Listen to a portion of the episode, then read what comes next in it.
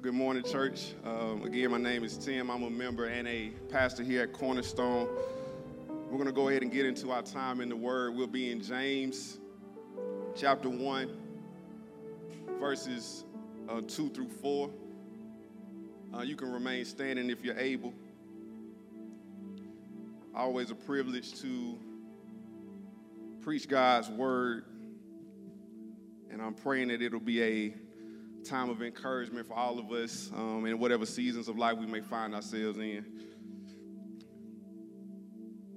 I'll go ahead and read it, reading out of the uh, Christian uh, Standard Bible, James 1, verses 2, oh, chapter 2, I mean, chapter 1, verses 2 through 4, and it says this Consider it a great joy, my brothers and sisters, whenever you experience various trials, because you know that the testing of your faith produces endurance.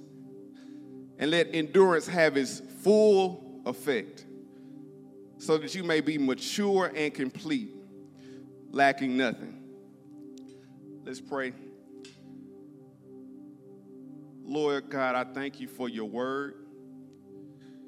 Thank you that your word, as it goes forth, it does not come back void, but it will produce the fruit that you desire for it to. I pray that you would be glorified in this moment. Whatever struggles, whatever trials, whatever joys, whatever sorrows we bring into this room today, God, would you meet us where we are? Would you remind us that you are a present help in the time of trouble, and in your presence is the fullness of joy? Lord, will we find courage, will we find endurance, will we find encouragement through the scriptures this morning? Would you help us to be hearers and doers of your word, Lord? Would you make my ambition in this moment to please you and only you? In Jesus' name I pray. Amen. You all can be seated.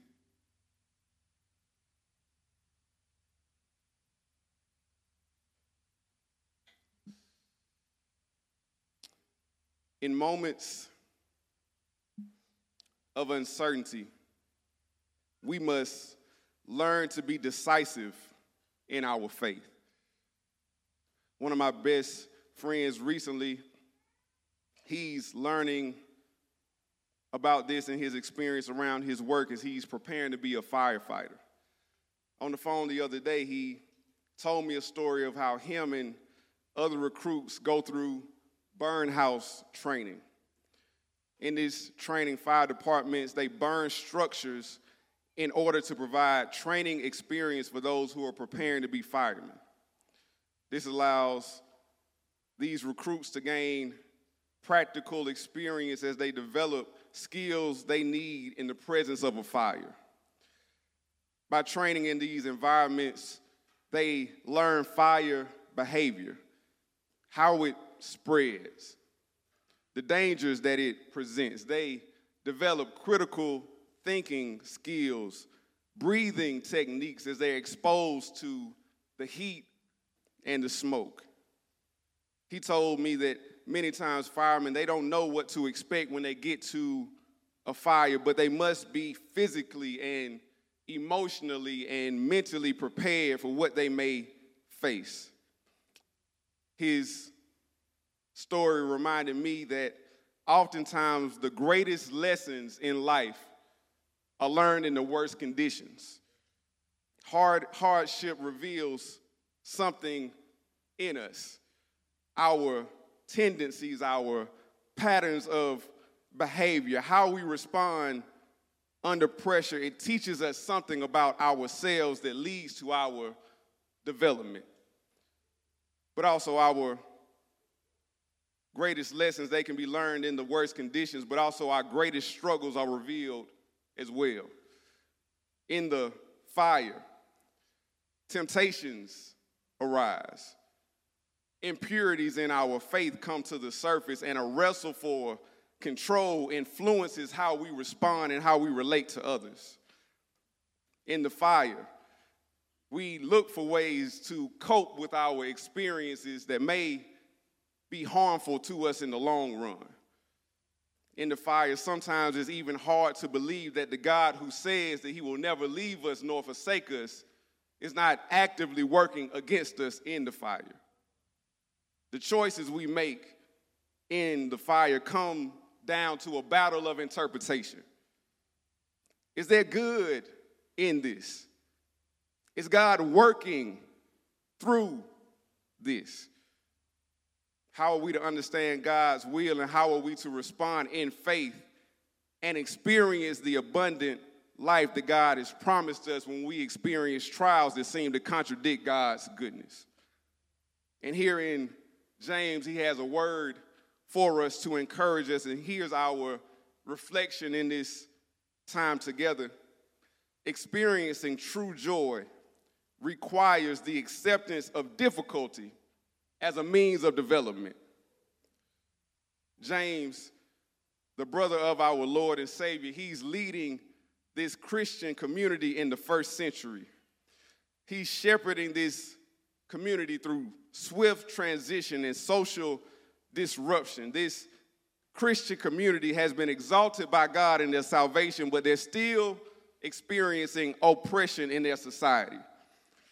They are facing economic exploitation. If you read chapter 1, 2, and chapter 5 in James, you'll see that. Religious persecution, James 2 and 7. And these trials come with temptations that lead them to respond with verbal or physical violence.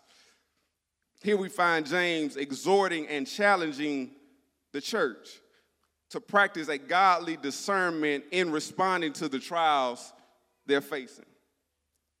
He carefully teaches God's people that genuine Christian faith must be evident in works. He calls the people of God to a life that is marked by integrity, where their confession of faith matches their commitment to faith. And here we find his counsel on how do Christians, how do followers of Jesus, how do we deal with the fire? How do we deal with the unexpected, those strange, surprising trials in our lives? Those things that happen to us that turn our lives upside down. Today, James, he helps us this morning. And first, we'll see this in the passage that enduring trial leads to joy. He says in verse 2 and 3, he says, Consider it a great joy, my brothers and my sisters, whenever you experience various trials, because you know the testing of your faith produces endurance. James says, Consider it a great joy. King James Version would say, Count it all joy when you fall into diverse temptations. He's calling us this morning to evaluate our trials differently, to have a different ter- interpretation of what we go through. Scot McKnight, in his commentary on the book of James, he says this is what a trial is it is a encounter with something that puts a person to the test by taking one to the end of or beyond one's means. James exhorts us to consider trials as an opportunity, as a gift that leads us to joy. This joy is connected to a person's understanding of what God is doing through the trial. The text says that you can only experience a sense of joy in unexpected situations when you know the divine intent within the situation. How can we experience deep joy in the worst experiences? I'm gonna be honest with you this morning on a surface level reading of this text. It seems like James is dismissive or insensitive to the human experience. How are you gonna tell me? that I'm required to be joyful when life is painful. I had to reflect on this several years ago when my uncle, who was like a grandfather to me, he helped raise us. My grandmama's house was his house because he brought my mama and her five siblings into his home when they didn't have anywhere to go, and he provided for them and he protected them. He raised them. He was like a grandfather to me. A few years ago, he was diagnosed with dementia. And anybody knows anybody who's had that wrestle and struggle in your family, you know how cruel that disease is. You know how ugly it is where someone is physically present with you but mentally absent. Late one night, several years ago, he left home and we never saw him again. Few, few years later, four or five years passed, and they found his remains in a lake several miles from home. One night, he drowned, and we never saw him again, and we never got any type of resolve or any type of resolution for what actually happened. James says, Count it all joy. When you face various trials, I wanna, that might be a heavier situation, but what trials in your life is God calling you to find joy through even when life is painful? It might be that manager at your job that gets on your nerves and you're tired of going, and God is saying, Count it all joy.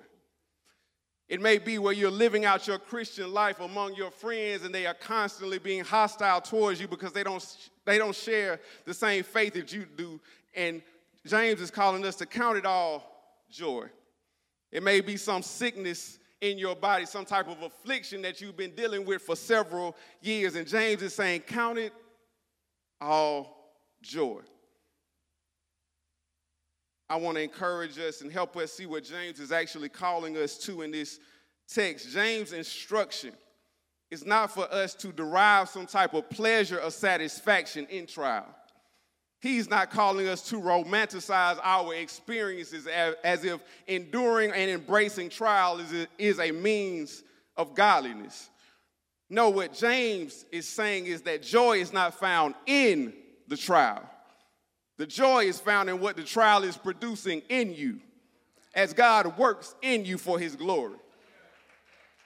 Knowing the purpose of the trial helps you process what you're going through with God, and it gives you the perseverance you need by God's grace to keep trusting him. How do I know this? Because Jesus, knowing the purpose for which he was sent, not to be served, but to serve and give his life as a ransom for many, was able to process the test of faithfulness that he went through in the garden, saying, Father, if possible, take this cup from me. He knows the purpose and he processes with the Father, and through that, he perseveres in faithfulness, saying, But not my will, but your will be done. When we know the purpose, watch this, James says that because you know that the testing of your faith produces endurance. When you know the purpose of it and you process it with the Lord, He gives you the ability to persevere in faithfulness in whatever you're going through. Hebrews 12, 1 and 3, it says it like this. Watch the text. Therefore, we also, since we are surrounded by a great cloud of witnesses, let us lay aside every weight and the sin which so easily ensnares us, and let us run with what? Endurance the race that is set before us, looking to Jesus, the author and the finisher of our faith, for the what? The joy that was set before him endured the cross, despising the shame, and has sat down at the right hand of the throne of God. I want to encourage you, church, this morning that being a disciple of Jesus is the only way that we can be honest about the trial while not being consumed by it.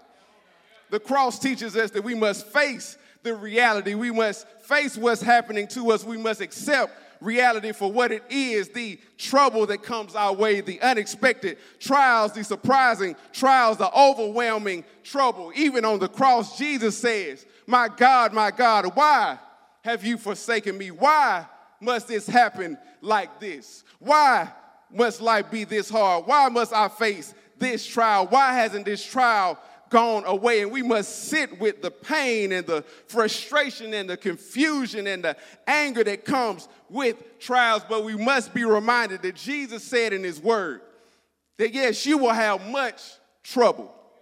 You will have trial. Being a Christian does not exempt you from trial.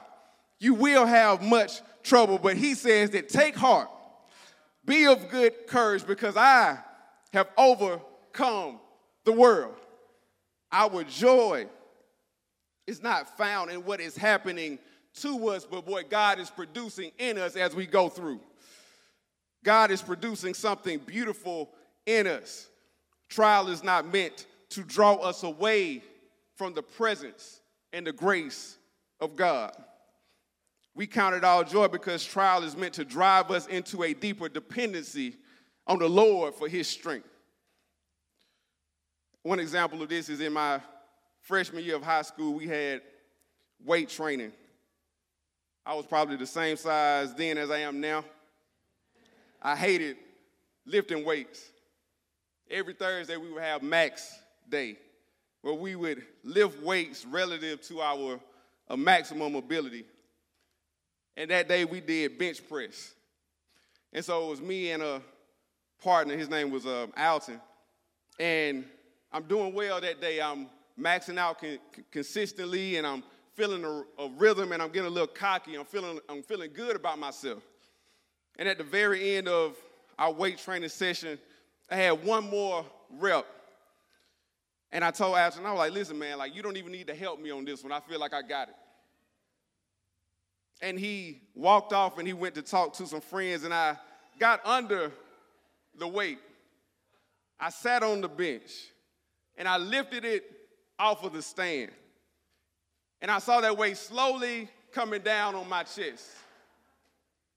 And it didn't move. And those next four to five seconds felt like four or five hours because the weight pressed on my chest. I could not lift on my own. And I could not call out for help because my breath was gone because of the pressure on my chest. And luckily, somebody cried out and they said, Hey, like, let's go. Tim is about to die in the weight room. Let's go help him. Alton, he was around 6'2, about 230, quickly got behind me. He lifted the weight off of my chest, and I was able to breathe. There was a relief in that moment in knowing that I had somebody stronger than me to lift the weight for me. I want to tell you this morning, church, your trials are not a way of God testing your strength, but an opportunity for you to experience God's strength in you. If He is strong enough to save you, He's strong enough to help you endure. If He's strong enough to save you, He's strong enough to keep you in the valley.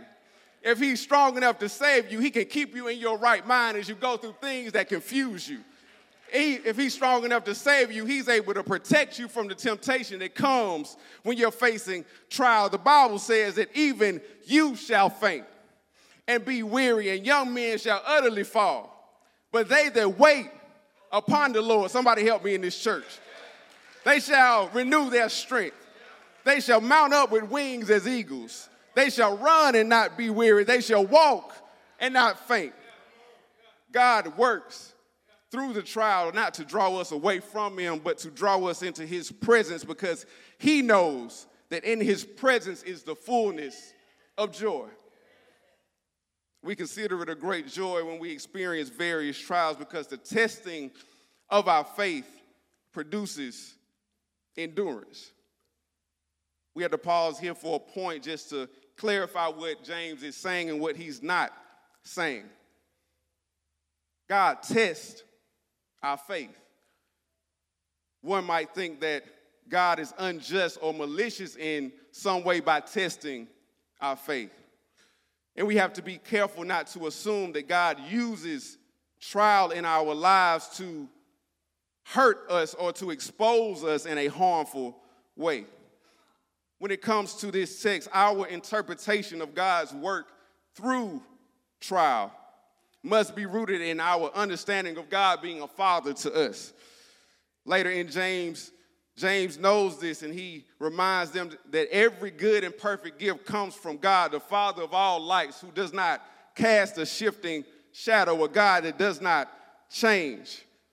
God's goal for us is to be conformed to the image of Christ, and He uses trial to deepen our dependence on Him so that we can grow in our experience of Him being a Father to us.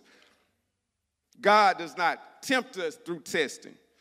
God does not test us to prove our strength to Him. God tests us to demonstrate His power and provision in us.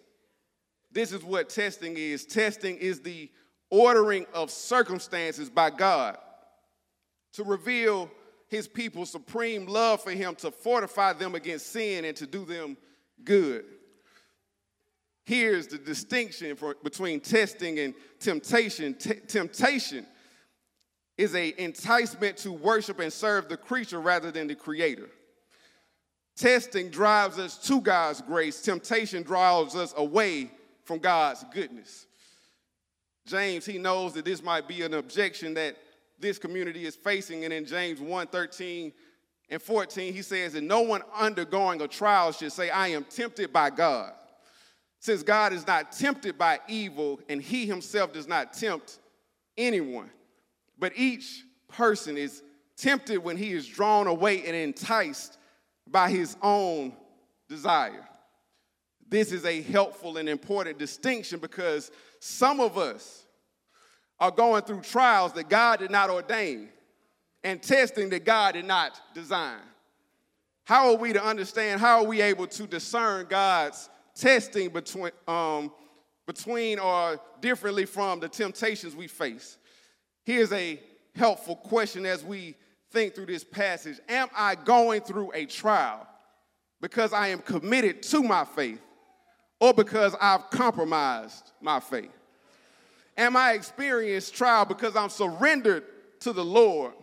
Or in some way have I opened myself up to the enemy's attacks in my life? God tests us to prove and deepen our dependence on Him. We can and will endure when we have the assurance of God's intentions. We know that the testing of our faith produces endurance. We will endure when we know that God is strengthening us and we have the assurance that He is faithful to keep us even as we go through trial. There is a joy available to us even in the worst situations because trial is producing dependence, and dependency is maturity. He's offering us a joy in Him through experiencing His strength in what we go through. James moves us forward and he reminds us that this text teaches us that yes, trial is guaranteed. Trial is an expectation. Trial is guaranteed for the Christian, but maturity is not. My beautiful wife said that. Shout out to Amber.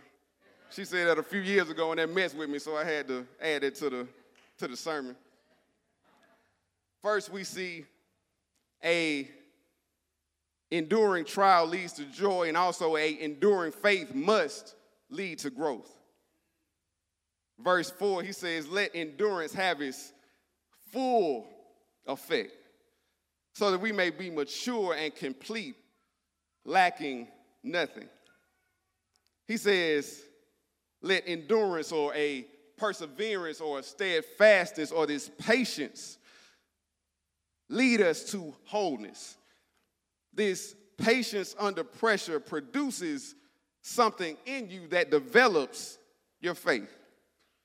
James teaches us this morning that a God designed trial that is not endured is a missed opportunity to develop your faith. Let patience, let perseverance have its full effect. Let it have a thorough, perfect, complete work let it do a thorough work so that your faith will be thorough and whole. James reminds us, he reminds us this morning, church, that we can stunt our growth if we lack the patience to wait on God to process us as he works in us. Warren Wiersbe says it like this that God cannot work in us without our consent. There must be a surrendered will. And that's the crazy thing about maturity. As people, we physically grow and mature. We develop, we develop muscle and we grow in stature over time. But as a Christian, maturity does not happen by chance, it happens by choice. And awareness of God's sovereignty in a trial does not exempt us from the responsibility to endure the trial in faith.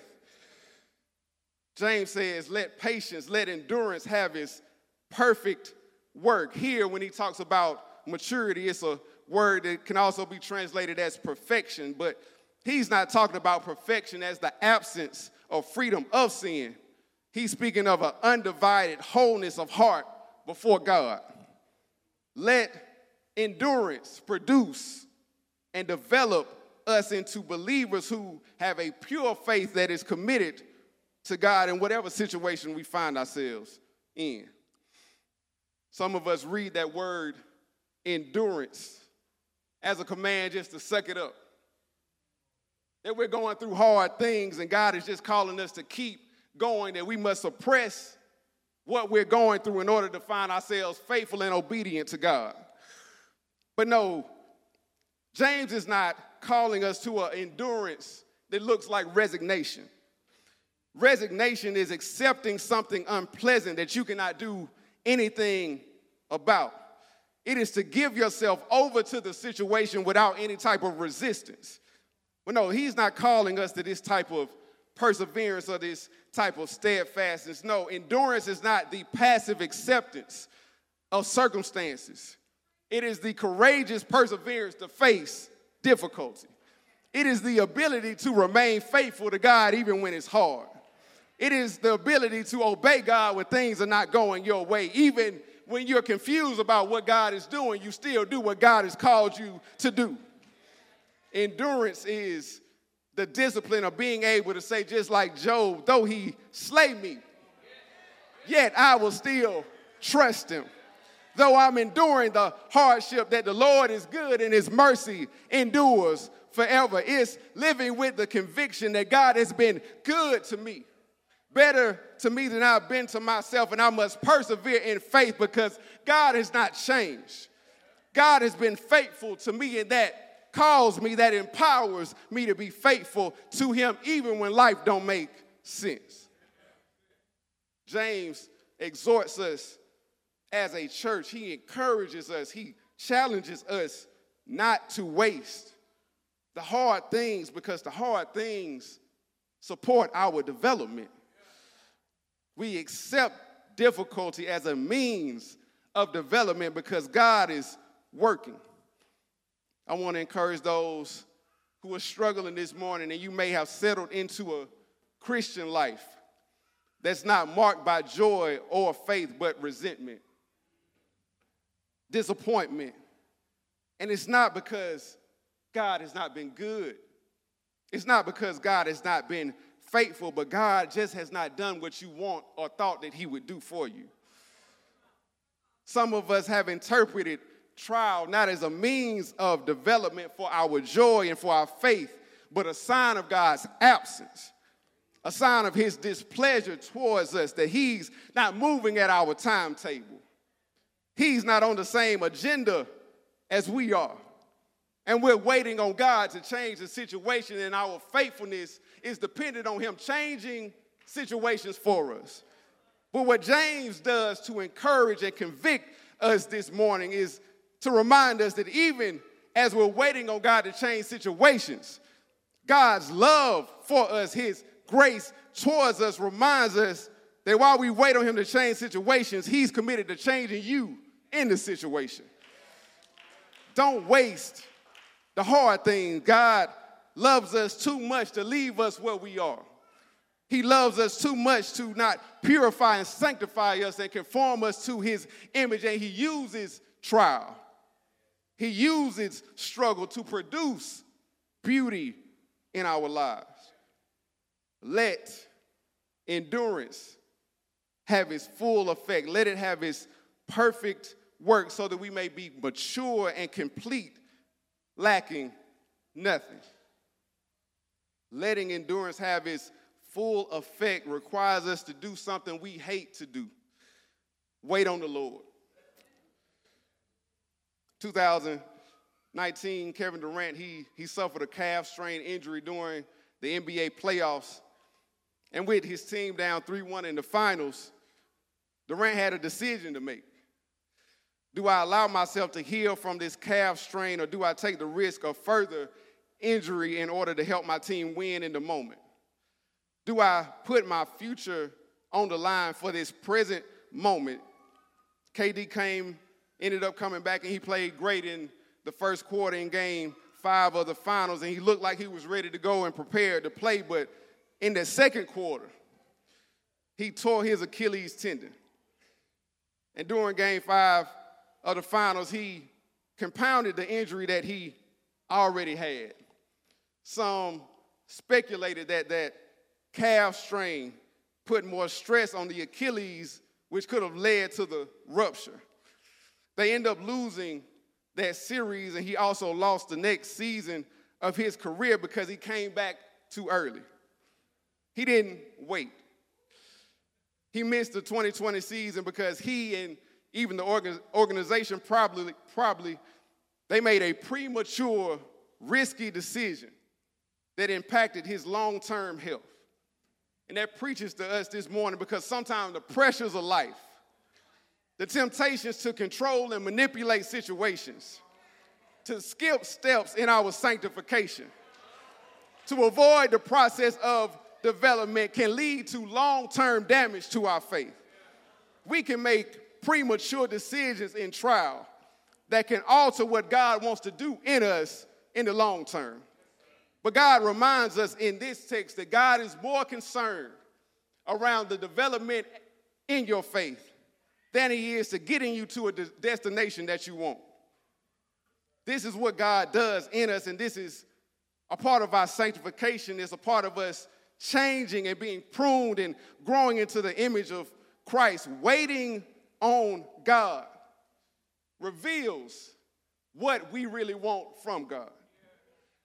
Do you want God's blessing or do you want His will? Do you want His promises more than you want His presence? The Bible backs me up on this. We see in Abraham's life, he received the promise, the promised seed and the land, and God made him wait. But when he waited, it revealed what he wanted. And his desires were revealed because he sexually assaulted his wife's slave in order to have a child that God had already promised him. The Israelites received the promise of the promised land.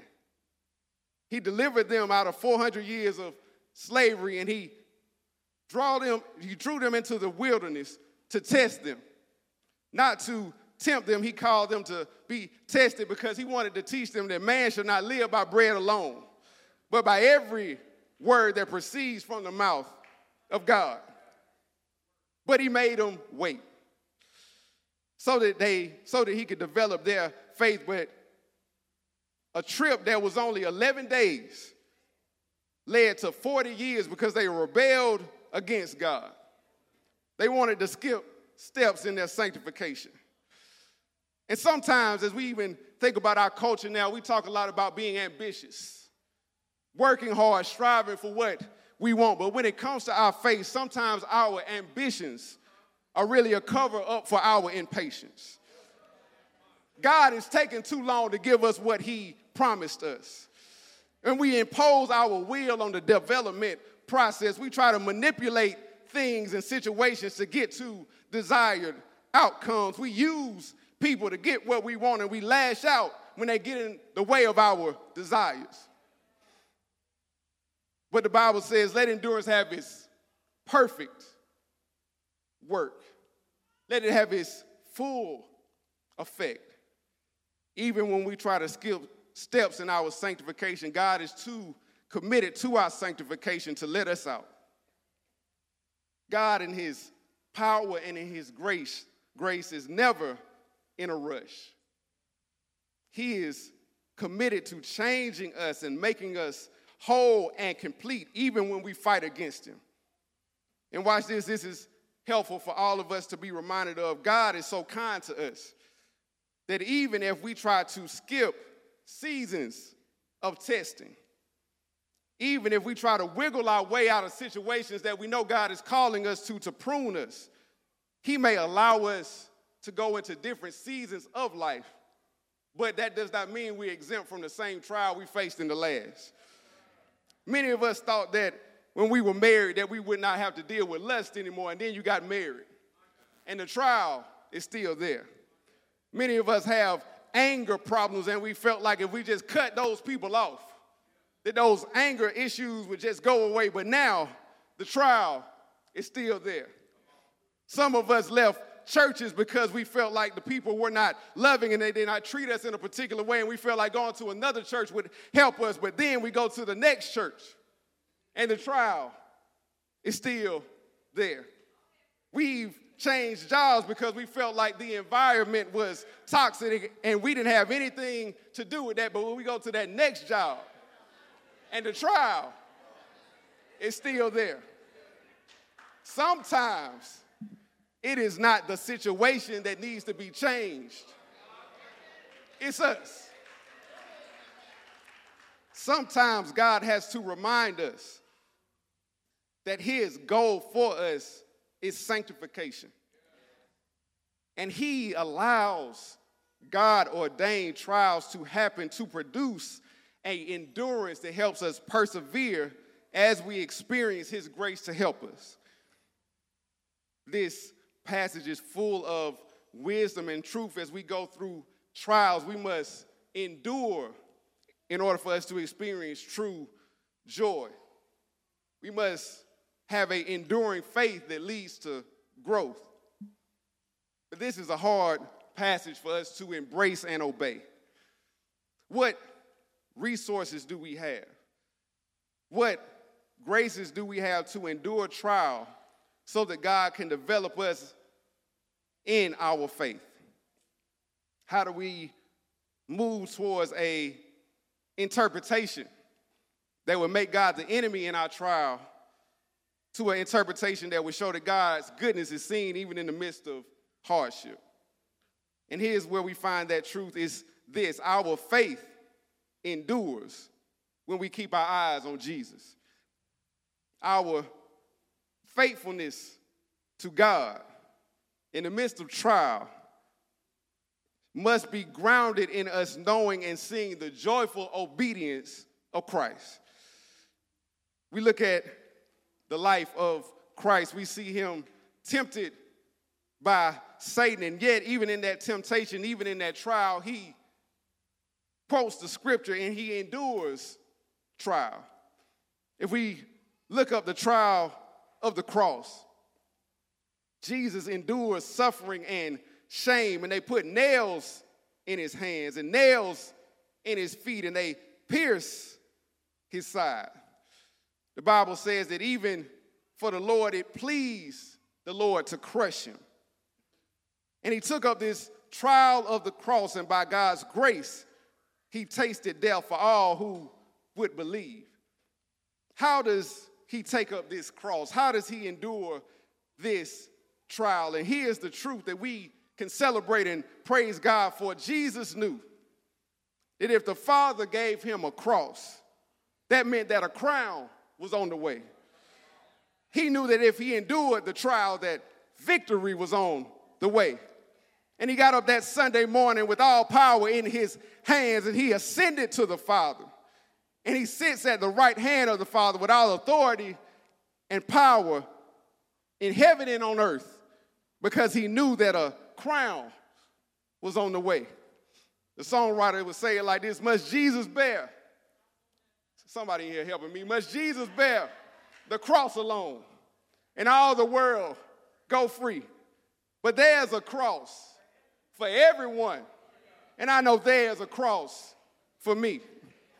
We bear our cross daily. We bear and endure the trial when we know that there's a crown on the way. When there's confusion about what you're going through, be reminded this morning there's a crown on the way.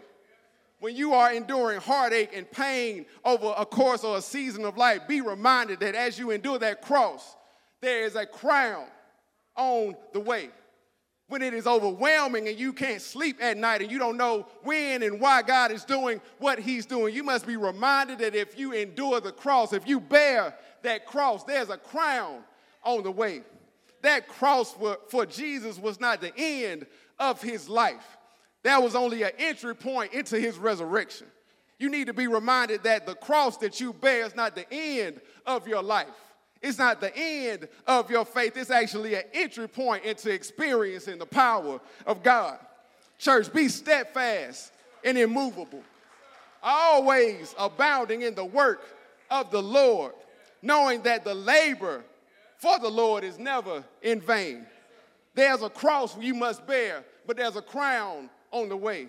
There's a cross we must endure. There are trials that we must go through, but there's a crown on the way.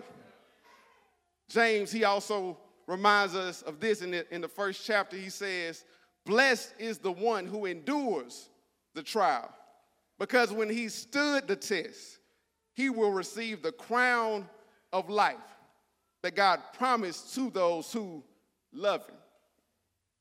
We will experience joy when we understand that difficulty is a means of development and the cross we bear always comes with a crown.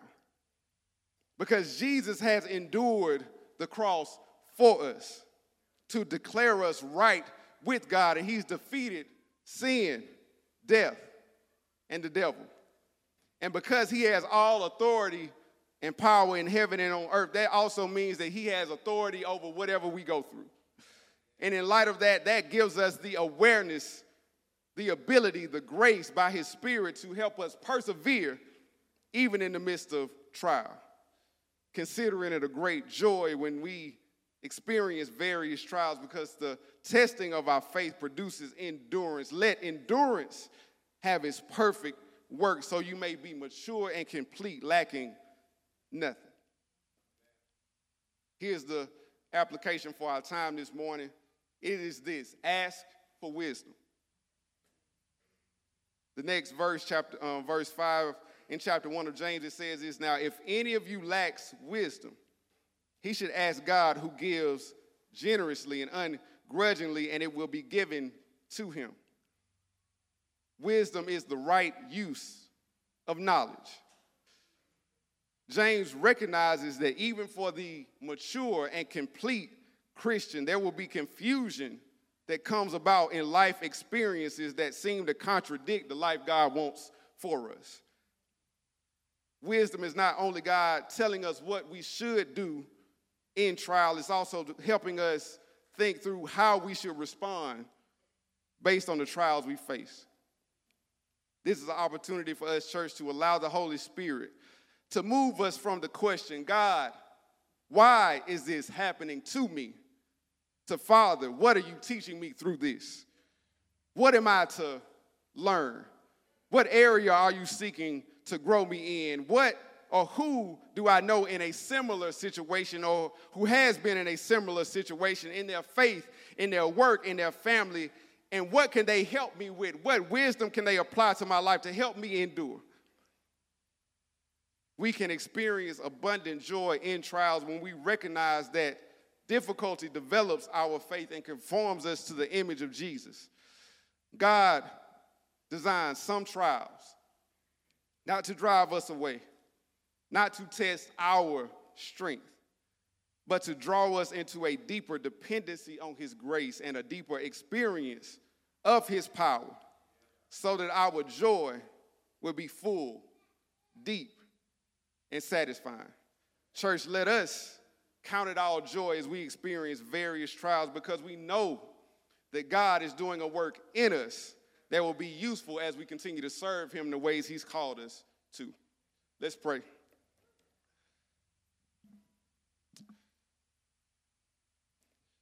Lord, I, I recognize and know that this is a, a heavy, weighty passage when we think about the weights that we carry every single day, whether it may be in our faith hostility that we may see or feel because we're Christians, the struggles we may have within our homes, the tensions we feel at work.